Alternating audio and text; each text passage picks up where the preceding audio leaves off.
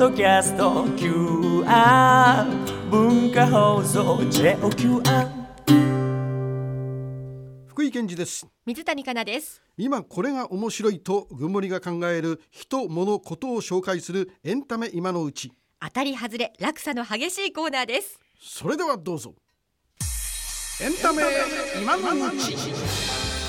世の中の変化をいち早くお届けする群森文化部エンタメ今のうち。今朝のテーマはこちらあの人がついに群森に生登場。はい。さあ福井さんついにあの方が群森に来てくださいました。この方ですどうもおはようございます武田哲也です。はい。いやいやあの方というほどのことはないですよ。そそのフレーズ出るとおはようございます水谷香奈ですってなんか続くよ うな気がしますけどねそうですねえー、すみません朝早くどうもあいりがやいやとうございますとんでもございません本当にご挨拶しに来なければと思う。えー惜しいですねしかし。いやーかなまあといつも話してるんですけど、はいはいこれほどの逸材を。いやいやいやいや何ですか？やっぱりお金ですか？いやその私このギャラ感覚っていうのがフリーになったばかりで、はい。高いのか中ぐらいなのか低いのか分からなくて、はい。それはもう言いな言いなりでやってますんで。私言いますけどずーっと赤字ですよ私のやってるあの10分番組は。本当に。これやっぱりこの文化放送にご出演なさってるのはやっぱりご自分の何を満たすためになさってるわけですやばいそのなんかラジオ文化と切れたくないってことでしょうね、文化といえばね、はあはあはあはいやっぱりそれは僕たちはやっぱりラジオの子ですから。あの段階のいわゆるフフォークの仲間たちとの競り合いの中で、ラジオでうまく喋れたやつが長生きするあっていう定説がはい。ははラジオやっぱ抜けたやつは滅びるの早かったですね。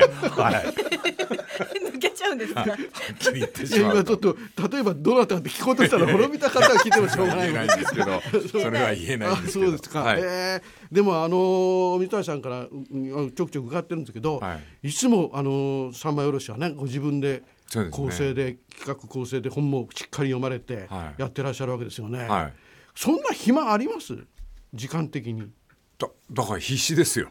えーだからやっぱりあの5時起きですよね5時起き7時ぐらいまで2時間お勉強、え要するに毎日重ねてると結構たまるもんで。であと最近ちょっとあの、少なくなったんですが旅回りがありまして、はい。旅の列車の中でネタを探すっていうのはもうなんか幸せなひとときですよね。ええ。でもご本は、ほまあ、自分がこの気に入ったこれだと思う本は一回であそこまで深く読めないでしょ？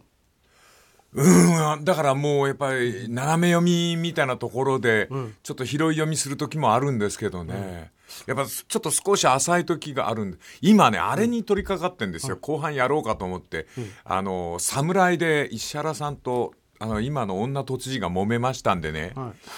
武士道っていうのをやろうと思って水戸部稲造を読んでるんですよ。はいはいはい。ところがですね、水戸部は水戸部でも英語で読んでるんですよ。英語でやっちゃおうと思って。はいこれが結構時間食ってんですよね。えええニトベ稲造ですね。武士道です。牛と、はい。はい。ああのあれはやっぱりあの石原さんははい。よくこうインタビューされると、はい。結構武士侍道侍。的な発言をされますよね、そこにじゃあ原点があそうでるんですかね？す。だからえ世の中生きてて、三枚おろしのネタ拾いはちょっとでも引っかかることがあったら、はいはい。本屋に行って漠然とその引っかかることを胸に抱いてるわけですね。ーだから、えー去年の12月頃本屋に行って、ああ来年は鳥年だなと思ったら、目があった本が「鶏」っていう本だったんですよ。すごい分厚い専門書ものすごいです。これ電話帳ぐらいあるんですよ。あそういえばねこの番組でもちょくちょく申し上げてるんですけど、はい。あの三枚おろしっていうのはちょっと前の週にあの録音しますよね、はいはい。あ前の日にね、はい。でもその日に起こったことをなんか哲也さん予言したようにね時々触れねてることが多いんですよ。はいはい。綺麗に当たるんですあれは。何なのかなということ。いや、わかんないです、わかんないですよ。なんか引きだとかやたら褒めてくれる人いるんですが、今いいのも悪いのも引きますよね。あ やっぱり。ええ。それが芸能界ですよ。うん。でもあの私がこの4年間ではい。できマスターできなかったのが、はい。適度に下ネタを入れるということなんですけど哲也さんはさっきもありましたけど、はいまあ適度でもないかもしれないけど、はい。えーまあセクハラ的なことも哲也さんが言うと許せるぞというレベルでこうさらっと言ってるわけで福井さんできるって。福井さんはねさ下ネタがで、あのラジオで喋れる珍しいタイプの年寄りアナウンサーですよ。本当に。いやえそれはあのどういう雰囲気を持ってればあのラジオでせあの下ネタができるできないのレレベルなんでしょうかね。声の質ですよ。は声の質がやっぱ明るい人っていうのは下ネタが暗くならないんですあ、はあはあはあはあ。それからやっぱ自尊心が低い人とか、うまくちょっと ちょっと一連の流れをちょっと今。はあんまり自分のことを大事にしない人っていうのは下ネタがさらっと言えるんですね。それからやっぱり性にまつわる話に関してはやっぱりあの後ろめたいことがないことですよ。あ。はいなるほど。はい、はい。線についてね、はいはいはいはい。やっぱりあのやっぱ部屋の中閉じ込めてね無知で叩いたりなんかする人はね、明るい下ネタできませんよね。ああいやそれは結構、あの自信があるんですけど。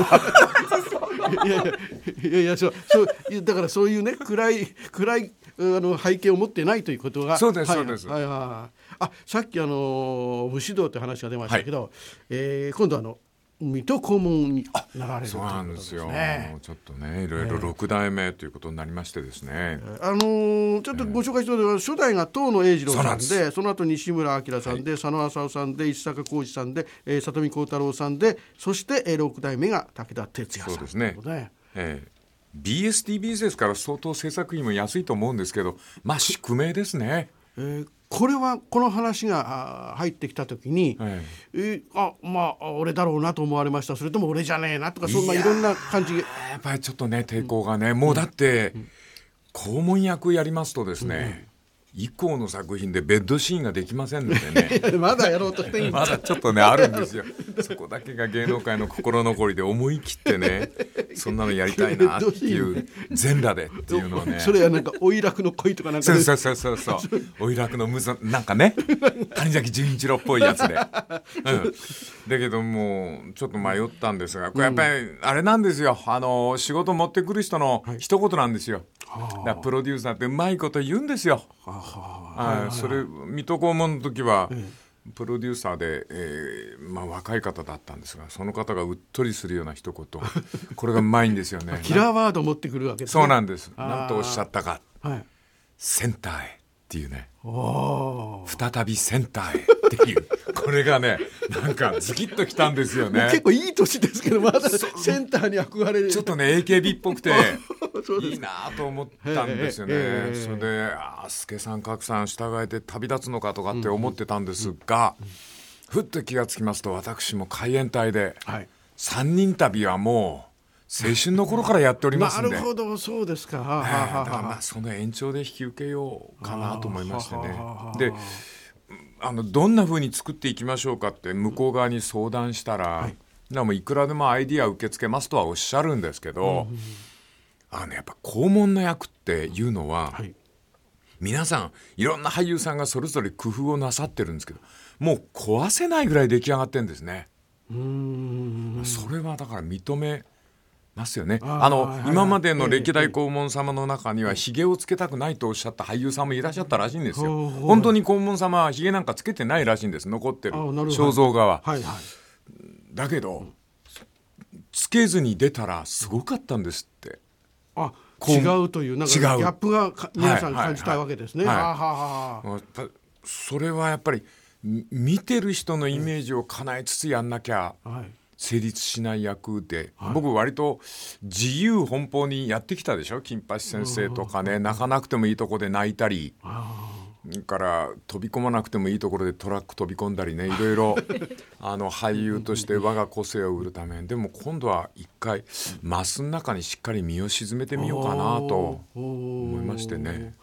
今までのあの役者人生という分野で切ると割とアドリブを言うのが好きなタイプだったんですそれともきっちりとあのシナリオ通り。いやアドリブですね。アドリブがお好きな方やがっぱりなんか担うシーン自分がやんなきゃいけないシーンで、またねうまい文句なんか思いつくんですよ、だから大河ドラマでも僕はあの許してもらってましたね。脚本家にアドリブを。ああそうですか。大河でアドリブ言うってのはちょっと勉強しないとできないんですけど、そうですよね。えあの草あごめんなさい。光明月辻では、はい後藤吉兵衛っていう役やったんですが、あれはあの後半の方はアドリブ23行入れさせてもらいましたね。ええ。まあ、あの新しいところでは勝海舟役がねね。はい。非常に印象深いんですけども、はい。やっぱりまあ脚本家によってはちょっと一言もアドリブはならんという人もね結構いる。と思いますよね。はい、それはまあ顔色みみですね。え えそうですか。はい。ただやっぱりあのディレクターなんかでやっぱりものすごく台本守りたがる人っていますよね。でもその姿勢がね、僕はねあのまあその水戸黄もそうなんですけど私の世界では、あの金田一耕助をやってもらいたい。ああ哲也さんにね。金田一耕助はねまだぴったりと思うんですよね、はあ、頭がー書いてね。頭書いてえね、ええ。えああいいことおっしゃいますうんね。わかりませんとかなんか言いながらだから織り込む。っ てないうねそこで禁酒なまりが出るんですいか。やーそういう感じはねやってみてねその時もし金田一耕助の映画ができたとしたら、はい。あの哲也さん主演ではい。私あの殺人現場であの遺体現場を見つける役につ使ってもらいたいんですよ。はいはいはいはい。昔から私の理想でして、はい。これをね やりたいんですよ。これ。いやもうその時は絶対えお招きしよます覚えてってくださいね、はい、いや水戸黄門もあの掛け合ってみますよ。いいやいや水戸黄門はねもういい年ですからちょっとやるとしたら。やーでもなんかあれですよ。お代官様にあの不満なお百姓さんの役なんてのはいいですよ。それ私、はい結構ノリがいいと思います。絶対そうですよね。え。この村じゃこの村は全滅だとかっていうのはね 生半可な俳優で言えるセリフじゃないです。これ福井さんこれ、はいはい。あのちょっと本当にあの何かプレゼント。退職を祝ってこの番組のあのあれですね。退職を祝ってですけど。あすみません。あ贈呈式。あどうもありがとうございます。乱暴で申し訳ありません。あこれちょっと。ギターがギターがお好きだということで中にですねあ開けてよろしいですか？はいどうぞ。ありがとうございます。あちょっとすみませんこれからの福井さんにちょっと哲也さんから一言メッセージを何かあれば。あちょっとあそうですね、やっぱ福井さんはあの文化放送が見つけた逸材だと私は信じきってはい。いるんですけども、私あの水戸黄門の前にぜひ福井さんとはまたこのカナと3人でカポタストそうそう。ちょっと待ってください福井さん聞いてます？もらったもんに目が全部いっちゃってますよ今メッセージを送ってるんですから番組続いてるんですからお願いしますよまず何をいただいたかってちょっと教えてくださいこれは何ですかこれそれはチューナーですあチューナーですかあのすぐチューニングできるやつです音を合わせるやつ音合わせるギターお好きだってボロボロボロボロこぼさないのよ本当にこんな今チューニンギターグあるんだをチューニングするためのグッズなんですね。これねすすぐできますからね、もうギターをやりになりますから。あそれからカポタスト。カポタスト。それも、はい。こ、れあのいやキーをちょっと上げるやきれいにきれいにあのあのあれですね。これ高級品ですよこの高級品です。はっきり言ってあのベルトのやつじゃないですからね。はい、はい、じゃあメッセージを引き続きお願いします。思い出し思い出し、はい。まだなんかあの、番組ありましたらまた3人でやりましょうよ、あ、なんかあー。親父パッションのような番組をえやりたいっておっしゃってるんですよ。これはですそれは文ね化放送にとってはちょっとまた新たな財産になるんじゃないかと私は思うんです。はい。その時は一つギャラのレベルを一つ ちょっと上げてね。よくわからないんで上げ上げて。